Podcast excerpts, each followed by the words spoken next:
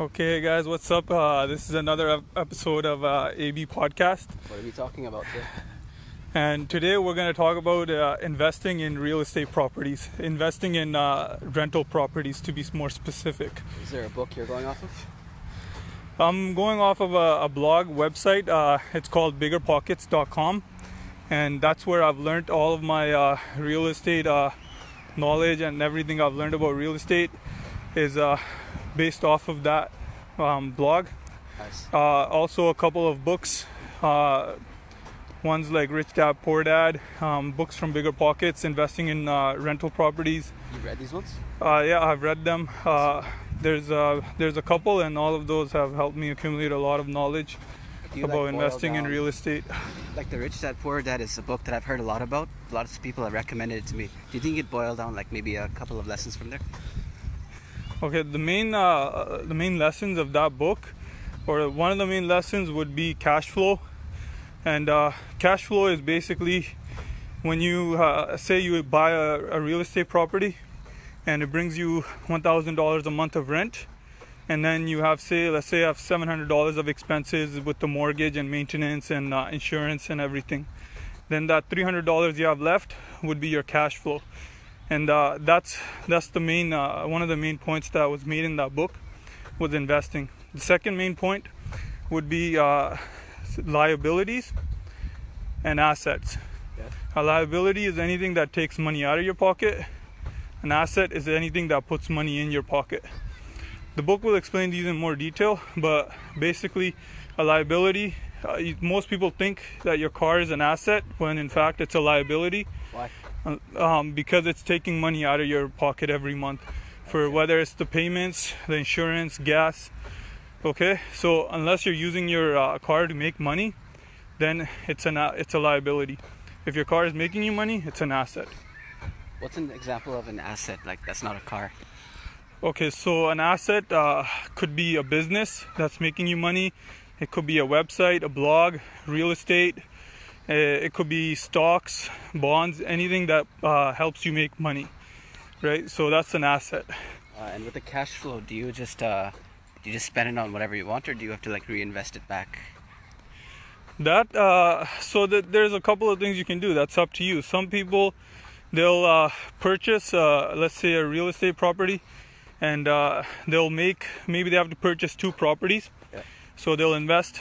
They'll uh, get those properties. They'll get uh, let's say 600 or five to 600 dollars of cash flow from those two properties, and then they'll use that money to go and buy a car. So that way, their asset is paying for their liability. So you can use the cash flow to just uh, purchase liabilities if that's what you want to do, Yeah. or you can choose to uh, not purchase that uh, liability and instead to reinvest. That uh, cash flow into some other asset. So I'm curious, Abdullah, do you have any assets that are working for you right now? assets at the moment. Uh, I would not have anything at the moment. No. Are you working on something at the moment? Currently, at the moment, was I'm trying to get was a, a group of people for some personal training sessions. Was that I can do is because I take passion in working out, so I would want to help other people achieve their goals, either be weight loss or just to feel comfortable in their own body type. Nice. Um, do you think you'll have to invest anything up front to get this business going? I don't think really I'd have to invest anything except for my time, because time is money, and I'm not, and that's what I strongly believe. So what do you think of this business model, Amir?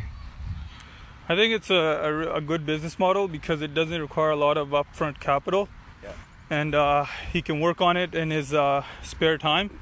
So it's uh, it's like a weekend job or a um, a part-time uh, uh, side hustle, basically. So I think it's a, it's a really good way to start out and uh, start uh, building up cash flow and uh, investments. This is what I love about today. It's like before in the olden times, if you had to start a store, you would have to be a brick and mortar store with so much, so many expenses. That would be a liability, like you talked about, right? Yeah. But these days, man, you have like no upfront costs. Like you just go on the internet, put yourself out there, and basically all you're paying is like maybe, like for for a domain name, maybe a few bucks a month for the website. Then you got sites like what is it, Squarespace? They just let you like drag and drop stuff, so you got your store up up and running. They've got everything done for you. Yeah, And- businesses have uh, so many resources and Yeah. uh, business to business uh, uh, Probably telling the best yeah, time products. for this stuff. No. I remember when my dad tried to start a business, and uh, I mean, we started the flea market. That was actually a good idea because the flea market, you're only paying, I think it was thirty dollars a day for the table. Uh, so that was a very low investment, low liability, whatever. And that means all the profit we were making, that was ours to keep. The problem was that when he transitioned it into a real store, um, that now you're paying full on rent, right? And then if something goes down on a day, like you don't make profit or whatever, uh, people are trying to sue you because you're not giving a refund or something stupid like that, and now you're saddled with all these expenses. So yeah, I really love the idea where you have low, low upfront costs, right? Then the profit out is all yours, more cash flow. Yeah, and uh, that that comes down to the expenses uh, versus uh, um, income, right? So the lower your expenses are, the more likely you are to make money on uh, whatever business or investment that you're trying to uh, work on. But it seems your approaches are different because Abdullah seems to be doing a business which is uh, kind of less formal and less upfront costs, whereas you want to go big and you're actually going to have to put down down payments and stuff, right? You're trying to go into real estate. Um, there, there, there's a lot of ways to invest in real estate. So if uh, you can either use your own money or you can use other people's money, right? Okay. So there's ways to invest in real estate uh, without having any money, right? There's uh, they they call it uh, what's it called? It's kind of like uh, flipping. But uh, what you do is you basically purchase or uh, you look for real estate properties that are say um, below market value, and then uh, you take that, you buy it, uh, or put it under contract, and then you find a buyer for that property, and then uh, you sell it to them, and it can all be done within one day, Yep. where you purchase the rights to the property and then sell it to another person. And then you make the difference. So if you buy a property, say hundred thousand dollars, and it's worth hundred and twenty thousand dollars, and then you sell it to that person for $120,000 and maybe with whatever expenses and time you've put into getting that deal done you can have uh, anywhere from five to ten thousand dollars per uh, deal Wow. Well, um, what do you suggest to someone just starting out who doesn't have that kind of crazy capital that you're talking about to even buy the first property? I would say use this uh, strategy that I just described um, where where you're just uh, looking for deals that are under market value. And uh, the other any other strategies investing in real estate? I don't really know right now. Yeah. other than uh, you can either uh, look for people that are willing to invest in you so they'll lend you money. Yep. and uh, you can uh, if you can find uh, the right people that are willing to uh, invest in you then uh, you won't need any of your own money to start investing um, but the other the other thing I want to mention that I, I like about real estate is that you can it, you, it's you can use leverage right so What is leverage? leverage is basically when you're taking a loan and uh, say you will have twenty thousand dollars and you buy a house that's uh, for a hundred thousand dollars um, or an apartment that that is uh, leveraging times five because you only need twenty thousand and you're uh, getting uh, an asset that's five times the value there so that's that's the thing about uh, real estate where you can't really do it with other businesses or other um, assets and uh, you can leverage the real estate a lot more. Some people uh, will take it up to seven, eight times um, their down payment, right? So it's harder to do that with other assets. Nice, man. Yeah. Are Um, there any other lessons that you had from what you've been reading, so, like recently? So with uh, real estate, uh, I wanted to uh, specifically, I guess, about rental properties. There's uh, the thing, uh, the main thing you want to is to be able to uh, calculate your expenses, and I guess I, I could start start off with what's called a funneling. And funneling is basically when you analyze hundreds of deals or properties per day and you do this by using uh, one of the rules is a 50% rule. So let's say you look for you look at a property uh, on the mls or whatever and it's $150000 it brings in uh, say $1000 in rent and the mortgage is going to be uh, $700 so the 50% rule says that the mortgage should uh, be less than or 50% of the rent. So if you're making $1,000, the mortgage should be $500. That's a good tip, listeners. So I'm that's- myself. Yeah. that's a quick way to analyze if a property is uh, even worth pursuing into more detail with more uh, more detail like uh, if you should go see the property uh, what kind of insurance you'd be paying on it what kind of maintenance you're looking at if it needs any more work and um, all you know like the neighborhood and all of that all of that detail that you would need to, to research before you purchase Nice. so that that's the 50% rule How many properties a day have you been looking at lately? lately i've uh, to be honest i have not been analyzing real estate when i learned about these uh, i analyzed a lot and uh, i wanted to invest in uh, vancouver and uh, or lower mainland i guess Yeah. And when i was analyzing using these rules and these methods i could not find a deal anywhere that was worth taking and uh, i have found deals out of town that i could take but I have not uh, I have not uh, bought, invested in those because investing out of town is a lot tougher than uh, investing local because you would need a proper property manager. You would need to. Um, it's harder to be present there to make sure that everything is uh, running uh, well, and uh, it's just tougher investing out of town than it is uh, investing where the properties say half an hour, an hour away. So it might be tougher, but how do you how would you weigh the cost benefit uh, scenario? Because you on the one hand, there's a downside that you have to pay people to look after your property abroad, right? Like you mentioned. Right. But there's also the plus side that maybe you might be able to find cheaper property elsewhere in like a less developed nation or whatever. So how would you balance that trade-off? Um, the thing about the prices, the rents usually also go down, but yeah, that's a good point. Actually, I didn't think about that. Rents would also go down. Rents uh, usually, if the prices are lower, then it's because people uh, don't necessarily want to live there, and uh, for whatever other reason, might be crime, might be just the neighborhood, might be the area, might be jobs. Yeah. But in um, that case, couldn't you just invest in the land and not the actual home? Because the land will always be worth something, right? Land will always be at a shortage. No.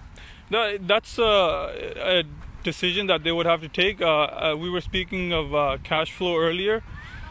Um, so you want to make sure when you invest in an asset, it's bringing you a return every every month or right.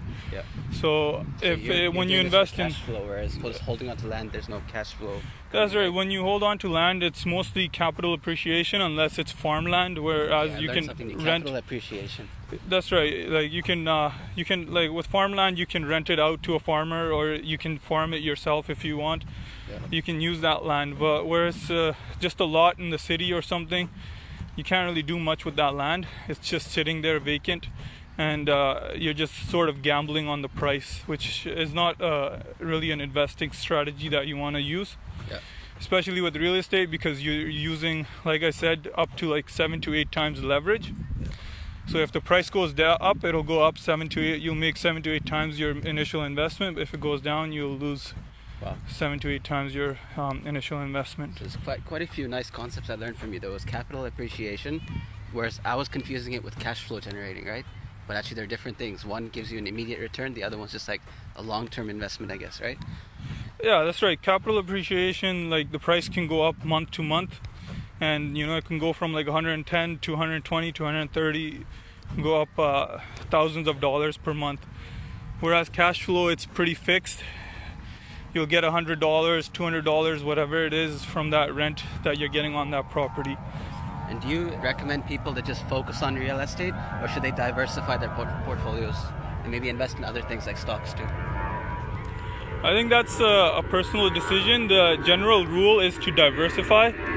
So you don't want to be invested in any one asset.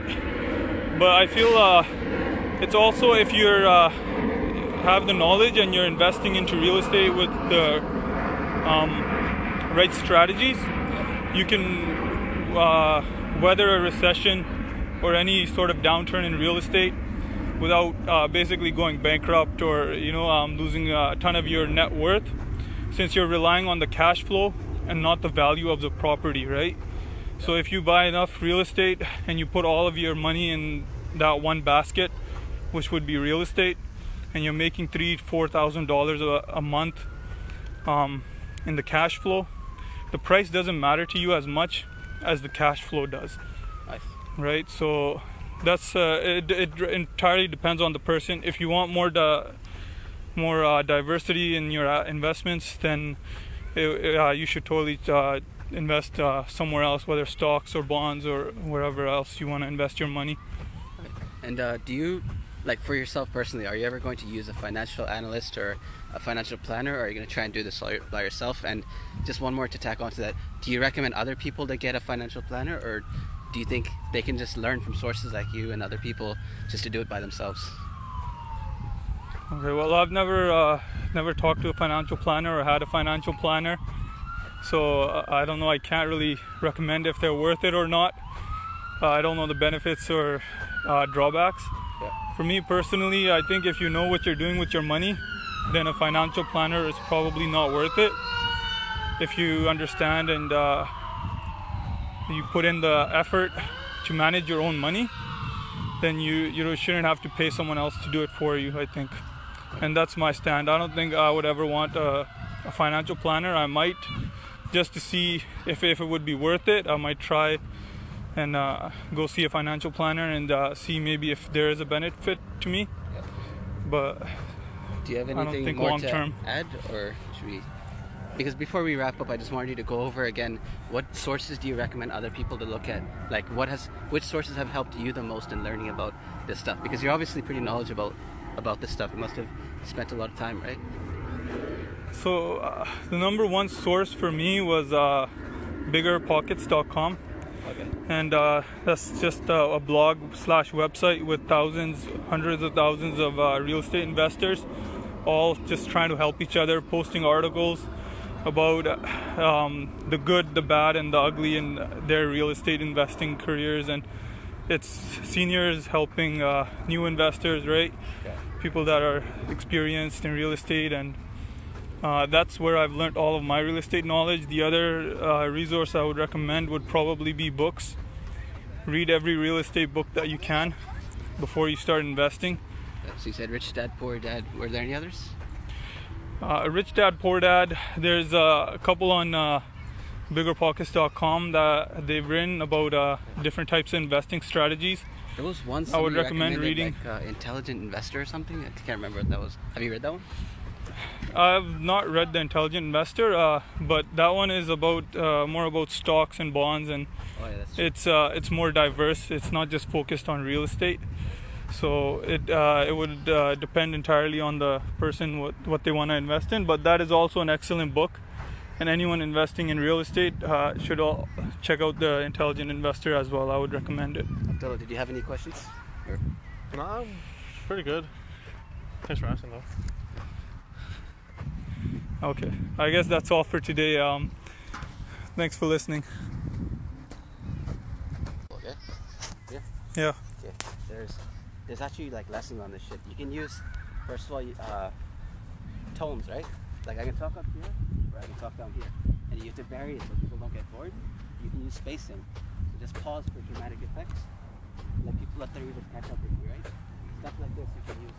So if I'm talking to you about a story about how my mom went to the store, I don't have to talk like my mom went to the store and she did this and then this happened and then this happened and then we all died and whatever, right? Now I can be like, you know, hey, I'm here.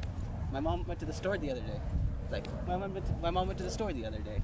See that change in tone? Mm-hmm. Like I'm not good at it, but you need we all need to work on this, right? Yeah, I need to work on that a lot. And the fact was that I was at from when you said was it today or the other day, whatever you just said, you added the suspense at the end.